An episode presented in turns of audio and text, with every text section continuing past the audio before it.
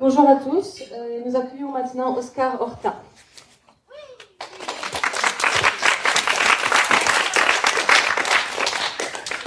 Okay, well, thanks a lot. Thanks for for your time and for your interest in this talk, and thanks thanks also for your activism because if you are here, that means that you are activists and you are concerned with this. Will there be translator, or so I'll just speak? Well, Now we translate directly. ah, okay, oh, cool.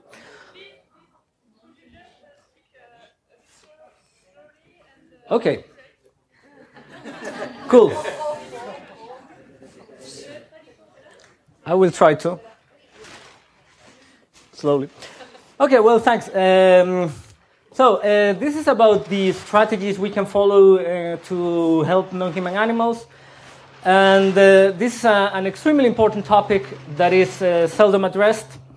And um, the consequences of, of what we decide here are extremely relevant because they can mean then, uh, that a lot of suffering and a lot of harm for animals can be saved or instead can take place. So, I start with this. We have uh, here a challenge, which is we have this aim. eh?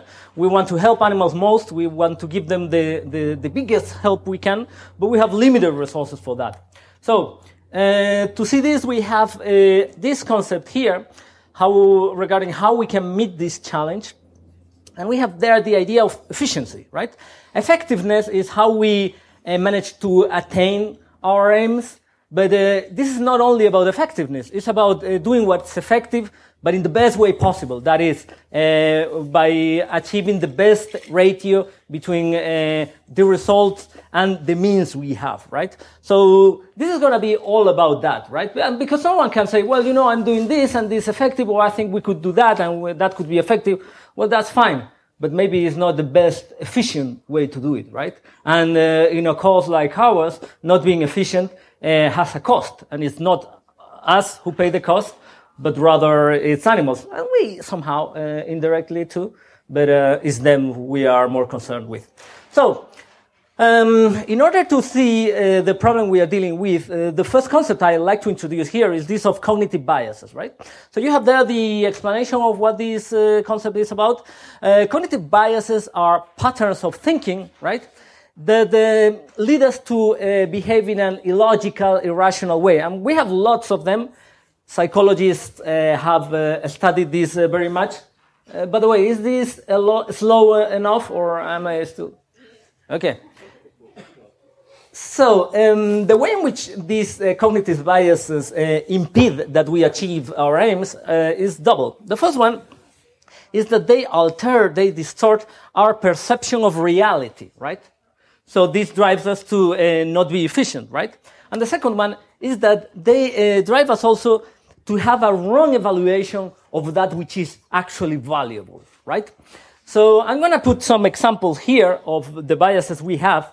And I haven't chose them uh, just because I find them uh, um, um, particularly interesting, but also because what I see is that uh, these biases are very much into action nowadays, right? And they uh, alter significantly the way we make decisions. So uh, the first one has to do with uh, our ends, that is the aim we achieve at, right? We, we aim to achieve.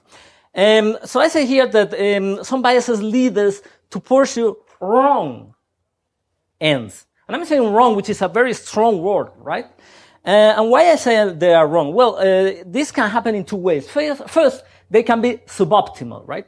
Suboptimal means that they can be mm, pretty good uh, ends, you know, we attain them and that is good, we help animals a lot, but they are suboptimal because we could have done more, right? So, for instance, I may stop, uh, I don't know, uh, a thousand animals from suffering, but maybe I could have stopped uh, a thousand and one animal from suffering, or maybe a million animals from suffering, right? And then uh, sometimes we have irrational ends, right? So uh, we we end at something, we aim at something that is not really the proper aim we should have if we acted, if we behaved uh, uh, rationally, and if we thought uh, deeply about the issues. So um, there are several biases. So here's one: um, bias towards solving the problems we see, and not those problems we don't see. even if we know about them, right? So um, this bias is the one that leads us, for instance, to invest lots of resources in helping, say, some animals that we uh, happen to come across that maybe need our help, but not helping others that may need our help much, much, much more, and that they are hidden or that they are in other countries or that they are in, in places in which we just don't, uh, we fail to imagine how their plight is, right? So, well, unfortunately, the slide, uh, well, you can't see it very well, but uh, that's uh, meant to be an eye that is just looking there, and we fail to see what's uh, behind. Anyway, so there is another bias which is also very, very important. I don't, I don't want to say that it's maybe the most important of them, but it's definitely one of the most important.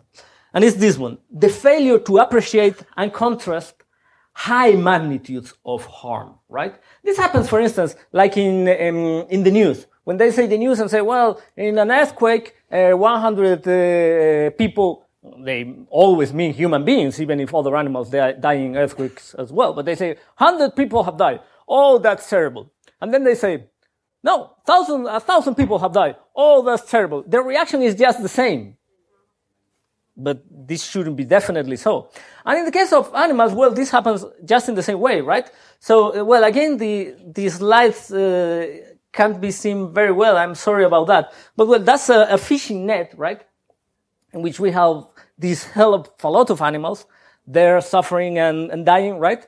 And, um, and this is interesting because, for instance, when, when we talk about, even when we talk about veganism and not harming animals, and they say, well, uh, the animals killed in slaughterhouses, right, are so many, like, it's around 60 billion today. But well, it's been estimated that more than maybe uh, 3 trillion animals, uh, uh, aquatic animals are, are, are uh, killed by humans every year, right?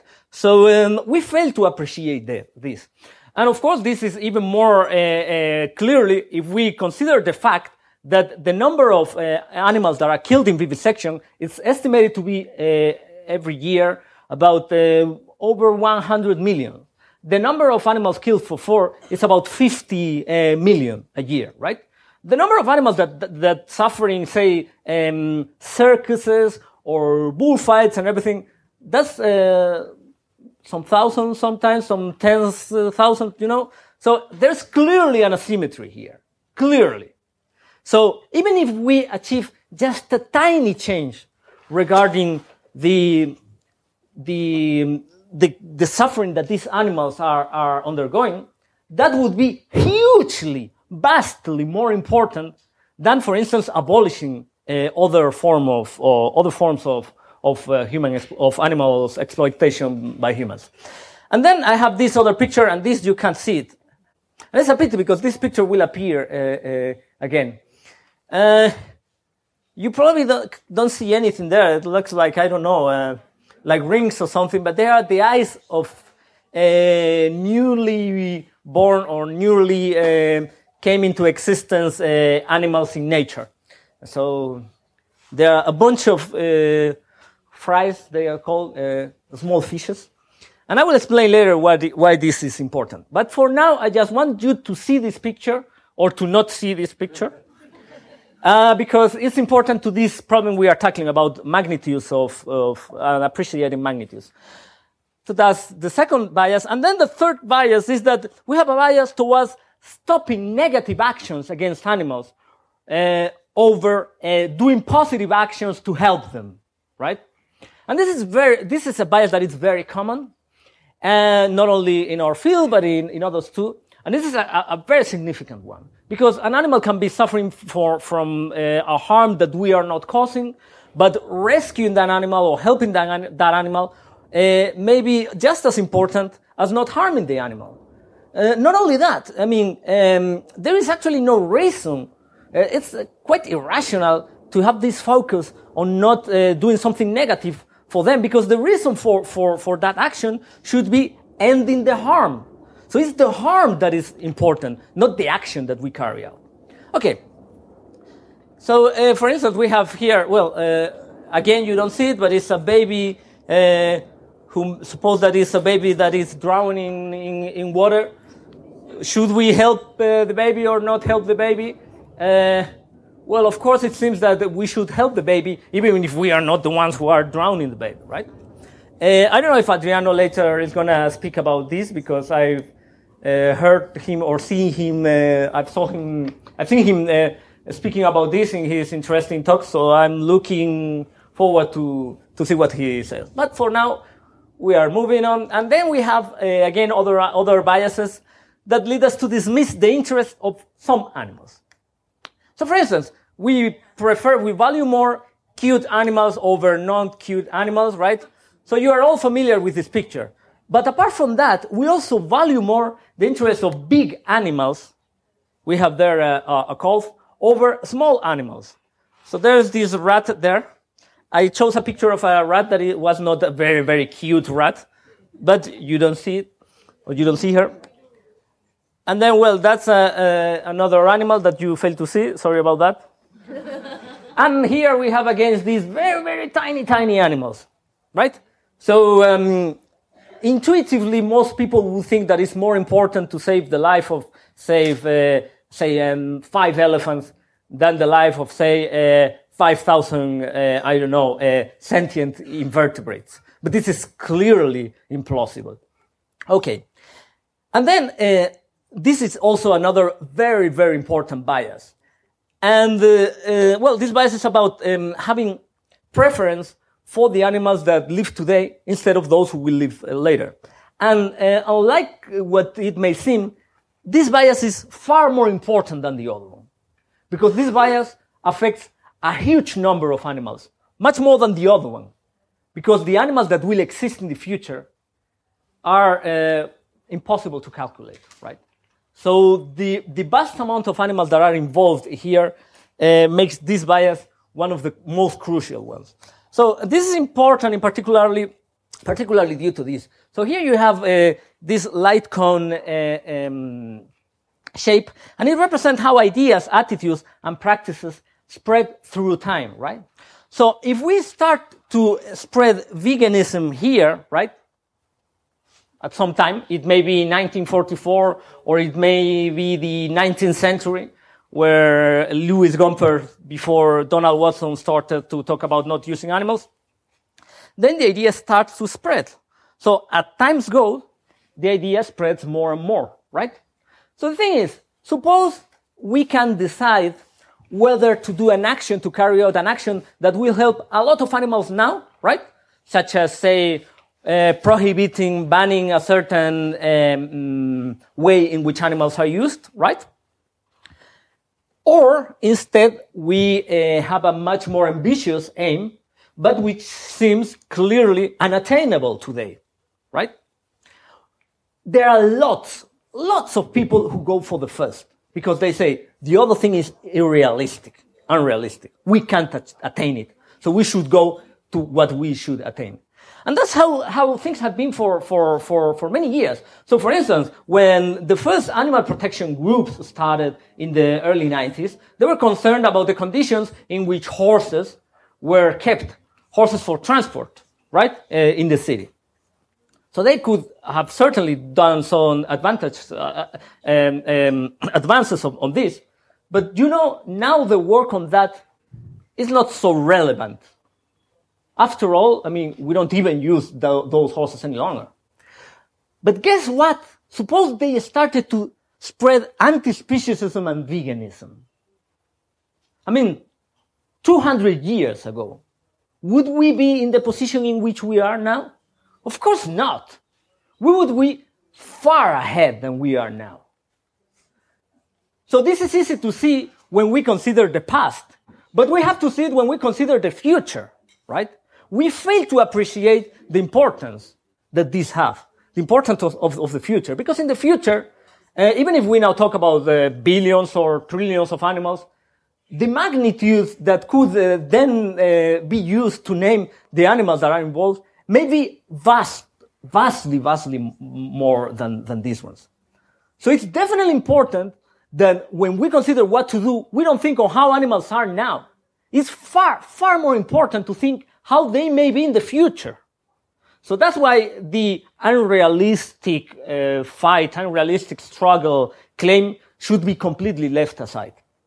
Okay.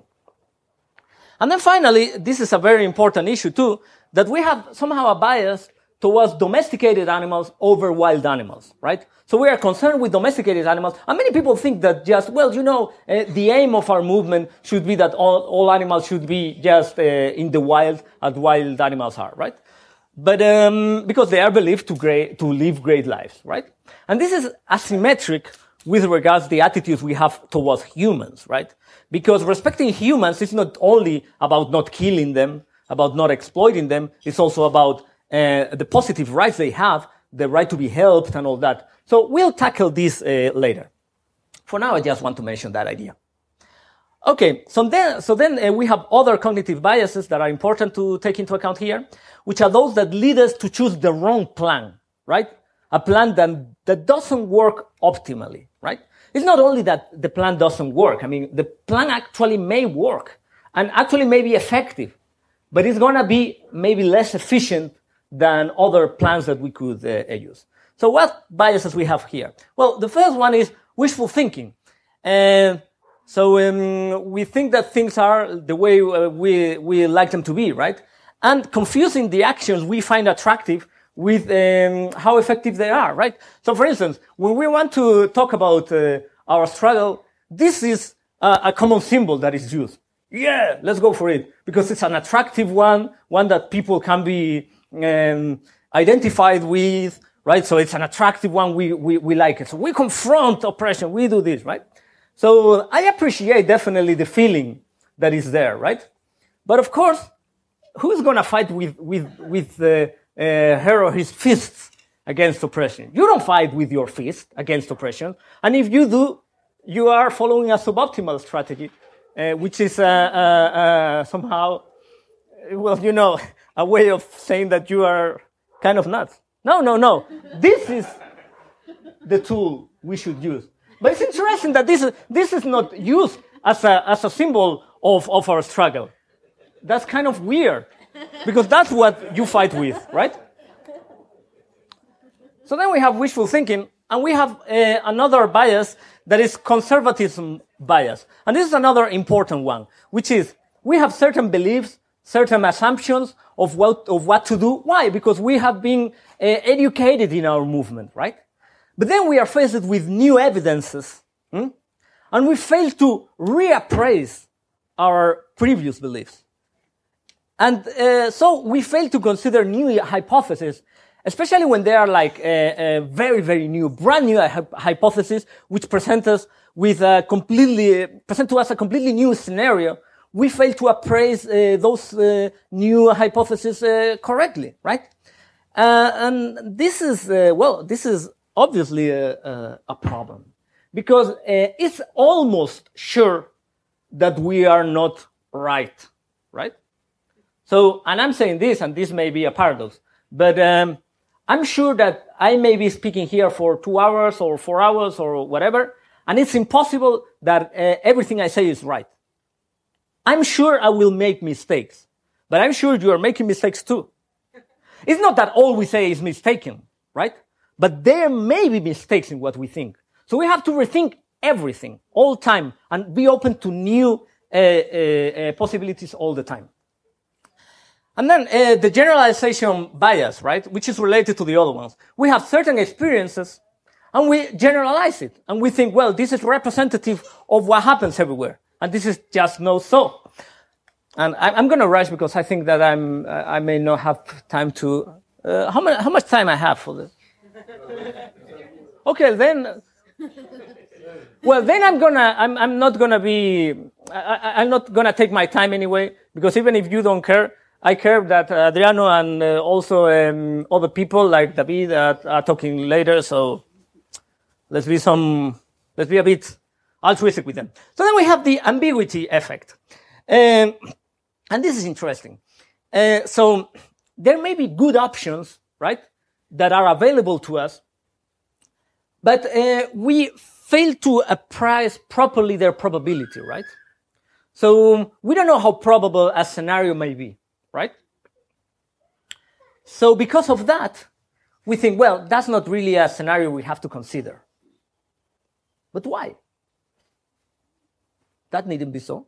Suppose, for instance, that someone say, well, you know, animals are suffering from disease in nature, and that's a bad thing. Maybe we could help them overcome these diseases. Oh, but that's, that's not impossible. That's, very, that's not possible. That's uh, very unlikely. What's the probability of that being successful? No, no. So we skip completely out the, the idea. Well, there's no reason to do so, especially if the effect that strategy could have would be uh, uh, significant. So again, it's all about this, right? It's all about the, the fist here representing what, what we like, what we uh, have been um, identified with, and the brain which leads us to say, okay, I'm probably mistaken, so I'm gonna rethink again everything. Right. So, um, once we are, um, we have the idea of overcoming our biases and of uh, thinking rationally about uh, how to uh, struggle for what we aim, what we aim to, um, we may uh, reach the idea that what we have to do is follow strategic thinking. Hmm? So when we think about what should our ends uh, be, we are doing ethics, right? When we consider, okay, I have to care for sentient beings, I have to uh, reduce the suffering that is in the world. That's our ends. Uh, when we think about the ways in which we achieve our, our ends, uh, that's something different. And um, that practical uh, part of it is what strategic thinking is about. Strategic thinking is about uh, making decisions that concern the way in which we can attain our, our. And regarding that, we have to um, introduce these concepts: strategies and tactics. So strategies are about the plan we have to achieve our aims, and tactics are about the particular plans we have to achieve each of the steps this strategy has. So it's like a stairs, right? Well, you can see it here, but this uh, would be some stairs, right? So I want to reach that place there. I want to get there. So how, how can I do it? So the stair is the strategy, right? The stairs are the strategy. And each of the steps there, right? That's what the tactic is about? And of course, apart from that, we may have different techniques, or may, we may have different courses of action to, in, to implement that tactic, right? But the plan is about that, right? So, um, once we have seen this, we can consider what are the, the, um, the different strategies that currently in the, in the anti-speciesist movement, although some people don't want to call it anti-speciesist movement. They may call it the animal rights movement, or some people call about, uh, call it the veganism movement or the vegan movement. I prefer to call it anti-speciesist movement because, uh, what is bad is the fact that we are discriminating against uh, non-human animals, and uh, discrimination is a comparative concept, right? Right. So, for instance, uh, suppose that I um, that I like to help people, so I help uh, European people, and I also help, say, African people, but I help African people less because they are African. That's discrimination. That's bad. We don't want that, right? So it's not just about veganism. It's about something else, right? So, uh, as I said, there are uh, three main uh, approaches that there is, uh, that there are uh, for for uh, helping animals today. And the first one is these legal changes. Many people think, well, what we have to do is achieve to achieve legal changes in the way they are. So they may be of two kinds. First, legislation, legislation, certain uses, certain practices involving the use of animals. And the second is trying to achieve a recognition of legal rights to them. Because humans are protected with legal rights, right? So um, it seems uh, that it's discriminatory not to have other animals protected as well. So uh, when it comes to the first group, there are uh, two different strategies that can be followed there. One is uh, the um, uh, the one that I've called regulationism, that is about regulating, reforming the ways in which animals are used but without uh, ending them altogether, right? So for instance, uh, Happy Meat is all about this. Or incremental prohibitions. So we're gonna prohibit now, I don't know, bullfights, then we're gonna prohibit, I don't know, uh, circus with animals and so on, right? And then we have the second group, and there we can have a campaign that aims at uh, achieving full legal rights for only some non-human animals. For instance, I don't know, great apes or cetacea. And then we can uh, do the same, but uh, focusing on all animals, not only these particular groups of animals, right? Okay, so um, there are some uh, objections that can be presented against this, right? Because it may be, it may be um, claimed that we can never succeed in, the, in this as long as uh, we live in speciesist societies. So as long as that uh, speciesist attitude that most people have and is prevalent and is institutionalized in our society, it's unlikely that we're going to achieve um, significant uh, legal changes. We'll just achieve minor legal changes. But we should remember that cone, that light cone uh, shape that we saw here, right? Uh, in the long run, in the long term, is this going to be the most effective uh, approach? We don't know that. I mean, there are reasons to doubt it.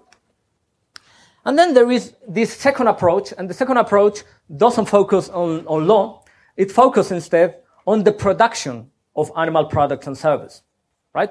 That is on, on their actual exploitation. Hmm? So, um, there are several different uh, um, courses of action that can be followed to achieve this. So, for instance, uh, we may go on saving animals directly from their exploitation.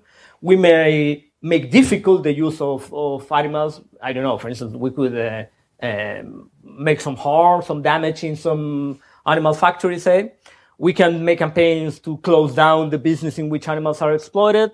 Or, well, some people claim that what we should do is try to change the whole system production, make a social revolution and then uh, uh, abolish uh, animal exploitation, right? And well, regarding these uh, strategies, uh, the same ideas that I mentioned before may be considered here, right? The fact that, uh, well, we have to look at whether these strategies would be optimal concerning all the animals involved in the future too. some people have argued also that some of them maybe counterproductive if, if uh, people don't understand why we are doing these uh, actions and they may not want to listen in to us. But well, I'm not going to tackle the, those particular objections. I'm more concerned with the general uh, framework of the, of the, discussion. And then uh, the third one, the third strategy has to do with changing the public's attitudes regarding the discrimination and the exploitation of non-human animals. That is making a, a, a huge change in the in the way in which uh, our society uh, sees animals or non-human animals. So there are two approaches here. We may focus on affecting the demand of animal products, right?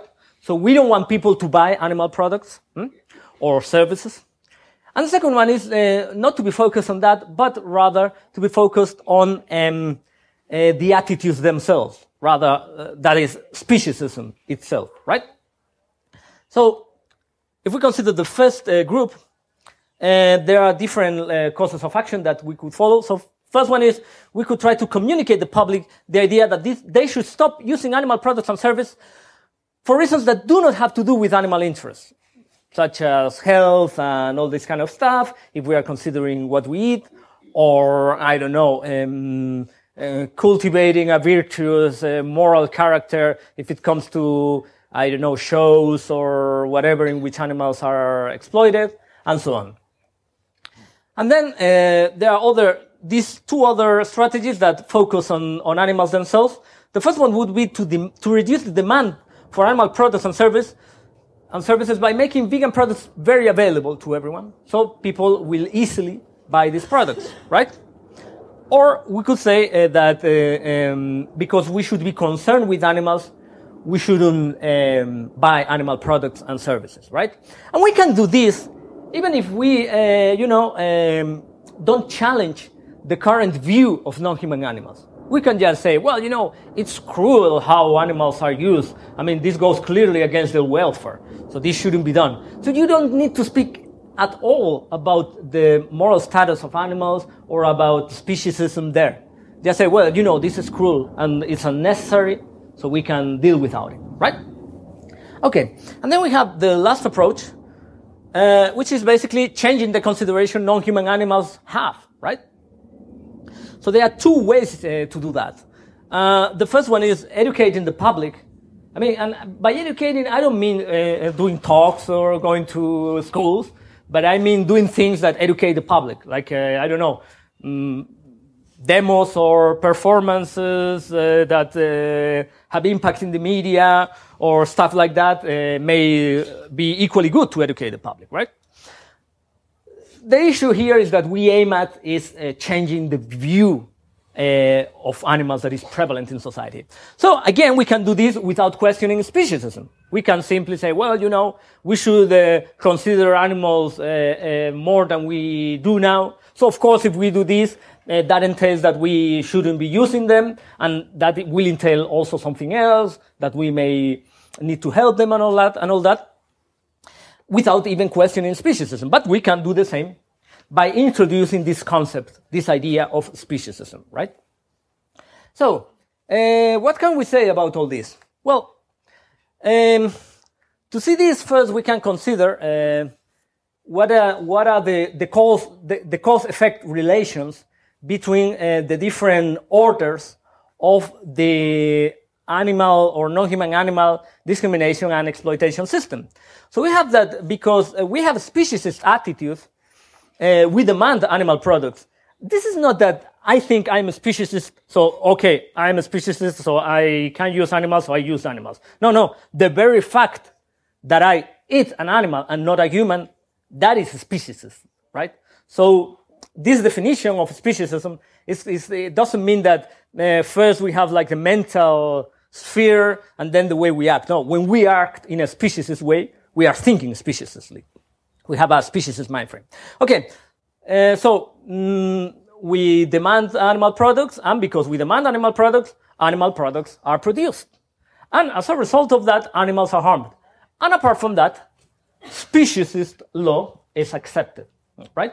So the legal system depends on socioeconomics. So because we have a system that exploits animals, we have speciesist law.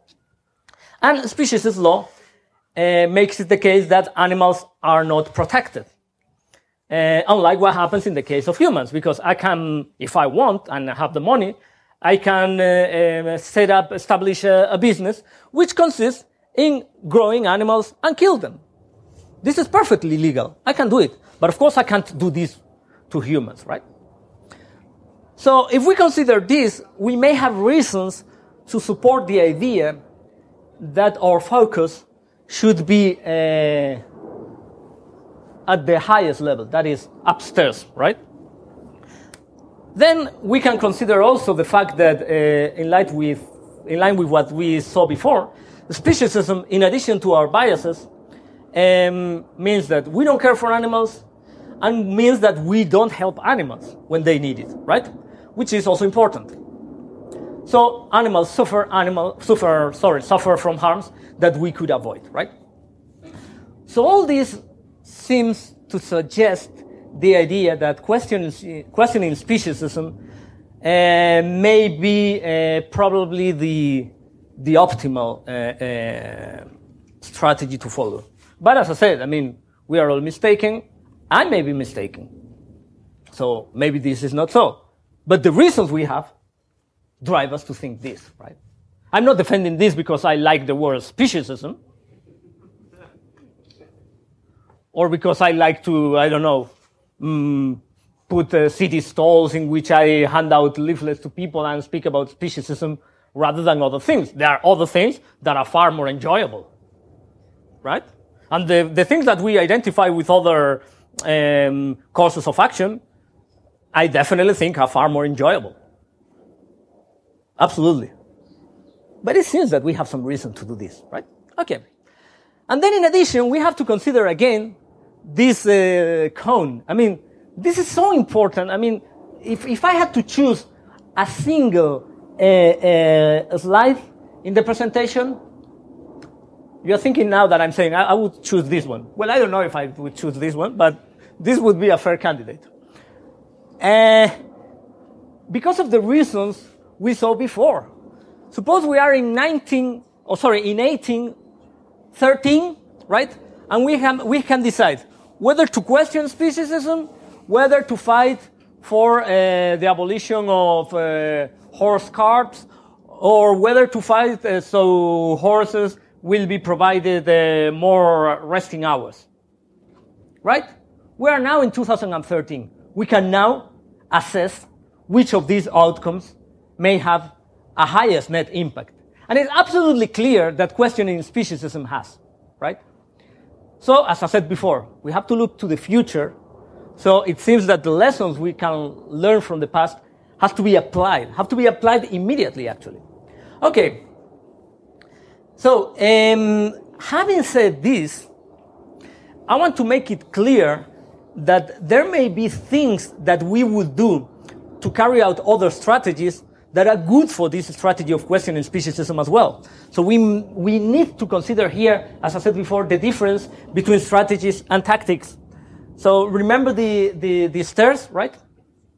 It may perfectly be the case that um, I follow a certain, strat- a certain strategy that is a wrong strategy, but my tactics work pretty nicely to achieve the aims that I have when I follow that strategy. So the problem is not with the tactics, it's with the strategy. Or it may be the other way around. I may have a good strategy, hmm, but the tactics I follow are very poor, right? Or again, it may be that certain tactics uh, can be used to different strategies. And for instance, we wouldn't follow them to, um, if we were focused just in one strategy, because maybe that strategy is not a good one, but can be used for, for the good of, of, an, of a different strategy. So uh, we need to consider all that. Uh, but even if we accept a certain course of action, we have to know very, very well why, why we are following, and what is the aim we want to follow with that. Because um, even if the tactic is the same, depending on what the strategy is, the message we may convey with it may be completely different, right? So, for instance, you don't see that, but that's a. Um, someone guess what that is? No.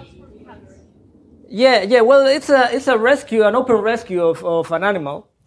Um, so um, that rescue could be done just for the sake of the animal uh, herself, right? And this is often defended, right? And of course, I appreciate the spirit with which this is done, and uh, and I fully see the people who are doing this as my uh, um, how do you say this in in in French? Uh, compagnes uh, la lot. oui. Uh, mm, however, um, there are different ways in which this can be done. This can be done for the sake of the animal uh, herself, so no light cone there at all.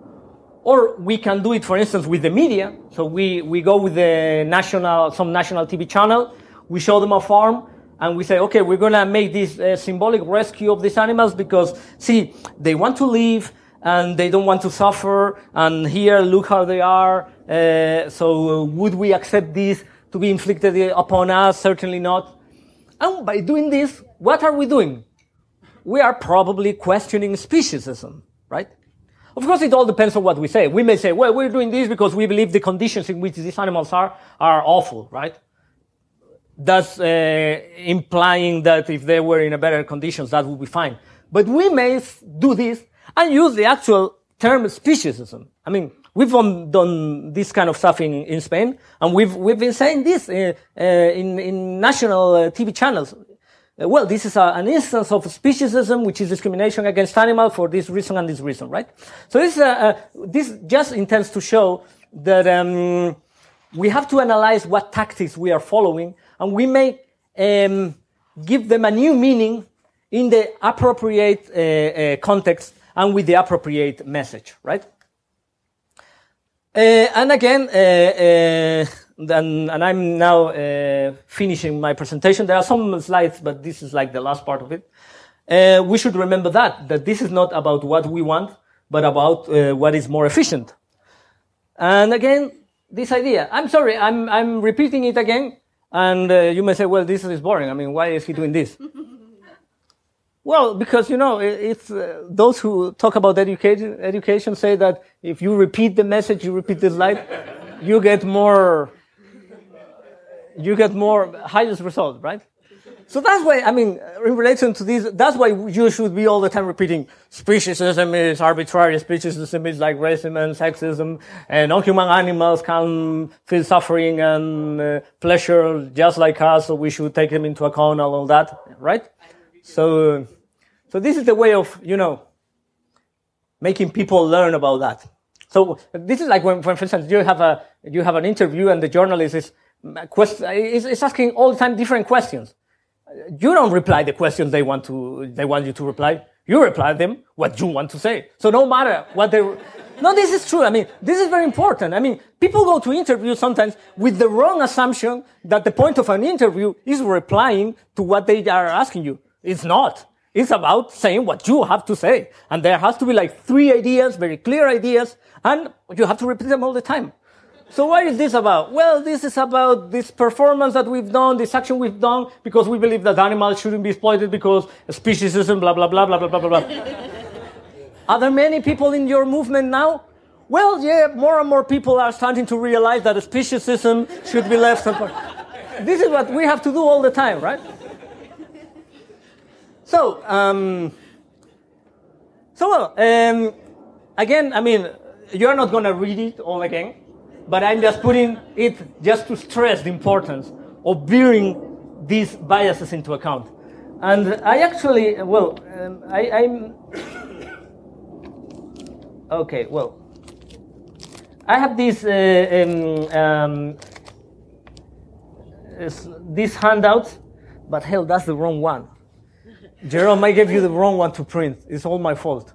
That's okay. You can put it on the. That's my fault. But I, I, I have a like a summary of this. So if anyone wants it, sorry, it's my fault. Shame on me.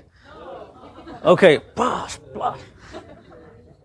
I've been inefficient and ineffective. Okay. I'm mistaken. Uh, This, this, this, is a, this proves my case that we are all mistaken. Okay. But anyway, at the end of it, I, I'm going to put my Facebook contact and all that. So if, if any of you wants this, I can, I can send it to you, the, the summary of it. But anyway, uh, I just want you to have this in mind, to rethink this, and to be aware of, of those biases, and to wonder whether at some point we are actually victims of, of those biases without, of course, uh, noticing right? The biases that lead us to dismiss the interests of some animals, the biases that lead us to have the wrong ends, the biases that lead us to have the wrong plan. Okay? So, um, having said this, uh, I just want to, to end with a, with a point regarding this that is very important. And I, uh, previously I, I presented the case of, of, um, these uh, biases that lead us not to consider appropriately the magnitude of harm that may be out there, or those biases that lead us not to consider appropriately uh, the interests of, of uh, animals living in the wild instead of domestic ones, or not to consider um, um, those situations in which we can not just stop causing harm, but uh, helping animals not to go on suffering harm. And uh, a clear uh, uh, example of this is the fact that while vegans tend to focus on animals such as uh, she or he, who definitely need help, they tend not to focus on, on the interests of, of other animals. And, um, well, I said before that these were like uh, tiny fishes, right? And, um, well, the, the appropriate way of saying this in English would be tiny fish, you know, because fish is, is uncountable. But uh, we are against that because fishes are individuals, so we say fishes, which is maybe grammatically wrong, but uh, is uh, good for animals, so we do it. We ponder grammar, animals, animals win. So, um, so um, there we have a, a, bunch of animals, right? And this is interesting because many, many, many uh, animal activists are not aware of this, uh, of the fact that uh, there is uh, much suffering in nature that um, is analogous to the suffering that many humans suffer. And when it is humans that are suffering, uh, we, we aim at helping them. Whereas when it is uh, animals, we just left them to their own devices.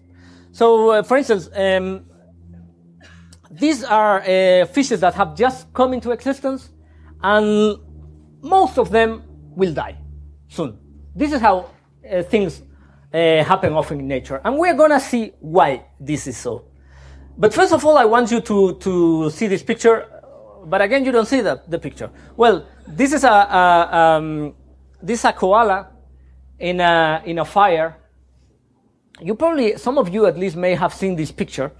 Um, And maybe, maybe you can see it, some of you here. Can you see it?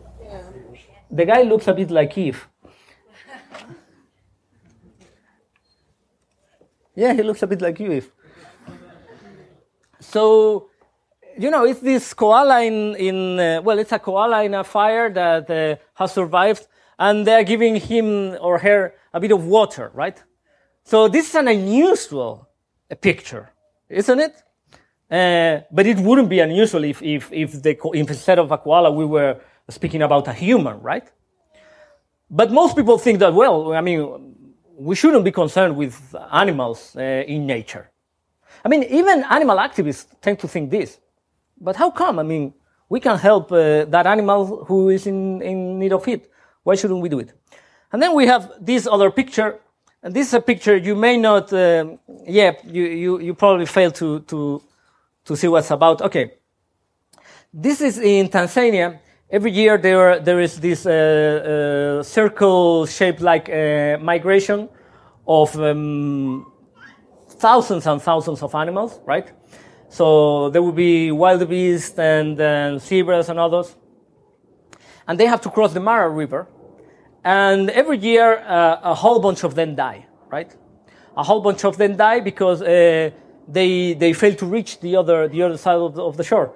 Sometimes the reason is simply that the, the, mm, the shore, you know, in order to reach them, the gap is too steep. So they fail to reach it. So, um, as I say, every year we have a picture such as this one, and you may not notice what this is, but all this is a bunch of dead animals, right? And uh, this is a case that is much celebrated by environmentalists, and every year they are going, lots of tourists there to take pictures of it as, a, as an environmentalist attraction, right? And this could be quite easy to, to, to avoid, right? Uh, of course, I mean, they, we have to monitor how to do it. Uh, we have then to at that, uh, you know, uh, these animals don't reproduce too much, so maybe some other system could be, systems could be implemented. But uh, whatever we do would be absolutely much better for them than being dead in, in their thousands, right? And as I said, this could be very, very easy to avoid. I mean, you just have to do some work there and, and that's it. And this is a picture that again you don't feel, you don't see. It's a, it's a picture of a deer that is dead. And this is a recent picture. This is a picture which was took like a month ago or two months ago, something like that. Uh, it was in the in the um, in the in Spain, and uh, well, this animal died, as many other died, for lack of food, right? Because of the of the snow, it was very difficult for them to to to be fed. And unlike this, uh, in other in other parts of the world, there are people helping those animals so they don't die, right? Again, something that we can do, and this has nothing to do with veganism, by the way, because this is not about not harming animals. But this is certainly what we would do if we were anti-speciesists, right? That's why I say that veganism uh, is great, but we have to move further. And uh, and then there is this picture. This is um, taken from a, um, a scientific paper published in a scientific journal, and you can see the you can see clearly there the, the title: "Vaccinating Wild Animals Against Rabies." And I want you to see the date. The date is 1988. So this is not a recent paper. So this has been done for decades now. Uh, so in the US, for instance, and in other countries, vast areas uh, have been uh, covered with vaccination uh, against rabies to animals. And, and the way they do it, I mean, this is amazing. I mean, but it, it, it's actually the way it, it, is done. And, and, and uh, uh, it works. So uh, I know it sounds unbelievable, but it works. They go with helicopters and they throw these biscuits with the vaccine, which are very attractive to animals such as raccoons or wolves and other to eat. So they eat it and they get vaccinated, right? And thousands of these animals have been vaccinated, right? And why, why, is, why are these programs uh, uh, uh, carried out? Well, so that uh, these animals don't pass rabies onto uh, domesticated animals or to humans. but the fact that this is carried out shows clearly that this is something perfectly feasible that we could do for the sake of animals themselves. So when we talk about intervening in nature to help animals, we are not talking about science fiction at all. We are talking about something that we have been doing for decades already and that is actually successful, right? And this is not only done in the case of rabies, this is done in the case of many other uh, uh, uh, diseases. Uh, like for instance, and it is done, for instance, in national parks. Some national parks which which want to have uh, their flag species animals, so they are taking care of them. They are feeding them so they don't starve. They are providing them with water so they don't uh, uh, suffer from thirst. They are vaccinating them. Uh, so, of course, intervention to help these animals is feasible, and of course, it's something that we should do. And then, um, finally, um, to get an, an, idea of the importance that this last point is, I want uh, to mention just a, a, a, brief note that shows how relevant it is that we take this into account, which is that many people have what I call an idyllic view of nature. They think nature is like a paradise or something like that. But it's not. I mean, animals are suffering. And the, um, the, um, the idea that can help us to see more clearly this is uh, R selection. Many of you, I guess, uh, does someone know what R selection is? Okay, well, uh, some people do. Well, R selection is this. Um, different animals in nature follow different reproductive strategies, right? So there are some that have uh, one child. I know they don't use the, the word child to name the, the son and daughters of animals, but uh, we saw before that animals are more important than language. So, um, too late. so, well, I can explain you what this is about. So, the thing is that they just have one child and they take much care of this, of this child, right? So, this is what happens, for instance, in the case of humans, in the case of great apes, in the case of, for instance, elephants, and in the case of many other animals. But then, uh, most animals don't follow this uh, reproductive strategy. Rather, what they do is the other way around. They have a bunch of, of, of, of uh, children. Usually, what they do is they lay lots of eggs and they take absolutely no care of, for, for them or little care for them. So, uh, this is the strategy that the overwhelming majority of animals follow, right? So, uh, invertebrates, uh, mm, fishes, uh, reptiles, uh, and then even birds and mammals uh, often use a combination of both strategy, like dogs, for instance, follow a combination of them. So, um, well, dogs are more K selected. K selection is the one that is uh, you have uh, a small amount of children that but take care of, of, of, of them. But still, they don't have just one children, right? Anyway, so what happens is this that most animals have huge clutches. Like, for instance, frogs may lay like 10,000 eggs, uh, some fishes can lay a million eggs. So, on average, only one of them survives, one per parent. The, all, the, the rest of them, they die. And most of them die when they have just come into existence. So they just are born, hey, here I am. Is there food around? No food? Oh, I'm hungry. Oh, I'm dying. or others are die for other reasons, for whatever. They are eaten by others, whatever. So their lives contain very, very little enjoyment, if any. But they contain uh, a significant amount of suffering because they die in pain, right? So, um, and then adult animals often suffer greatly for a bunch of, of, of reasons, such as disease, as we saw, injuries, uh, harsh weather condition. Like, for instance, uh, we are now here, and uh, well, I, I won't say that this is like being in, I don't know, uh, the Caribbean or something like that, but we are covered, it's more or less okay. But some meters from here, or some hundred meters from here, there are animals who are getting wet, and they don't like it. But they suffer it because that's the way they are, right? So the thing is that um, um, there is uh, much more suffering than we think it is, and we may not be able to solve it all. We definitely can't solve it all. But we can uh, solve some of it. So why not doing it? Uh, and again, even if this at least at first may seem implausible, which is not, because we have seen that there are some programs that have been put into practice. Even if it were implausible now, well, who knows about the future? I mean, remember the light cone. We should go in that direction. So, uh, again, you don't see the picture. is a panda bear. For some reason, she wants to get up there, and there's the other one helping. I don't know if you see that. And uh, I just, I'm just putting this picture. You're gonna see it in this side. You don't see it. Sorry about that, but but you do. So now you are being discriminated against. I'm doing this so you can get a picture of what being discriminated against is when you are a non-human animal. Okay, so um, so that's it. So uh, to conclude, uh, what the hell is this? Yeah, the concluding remarks are basically, as I said before, we need to reject our biases. We need to reject speciesism.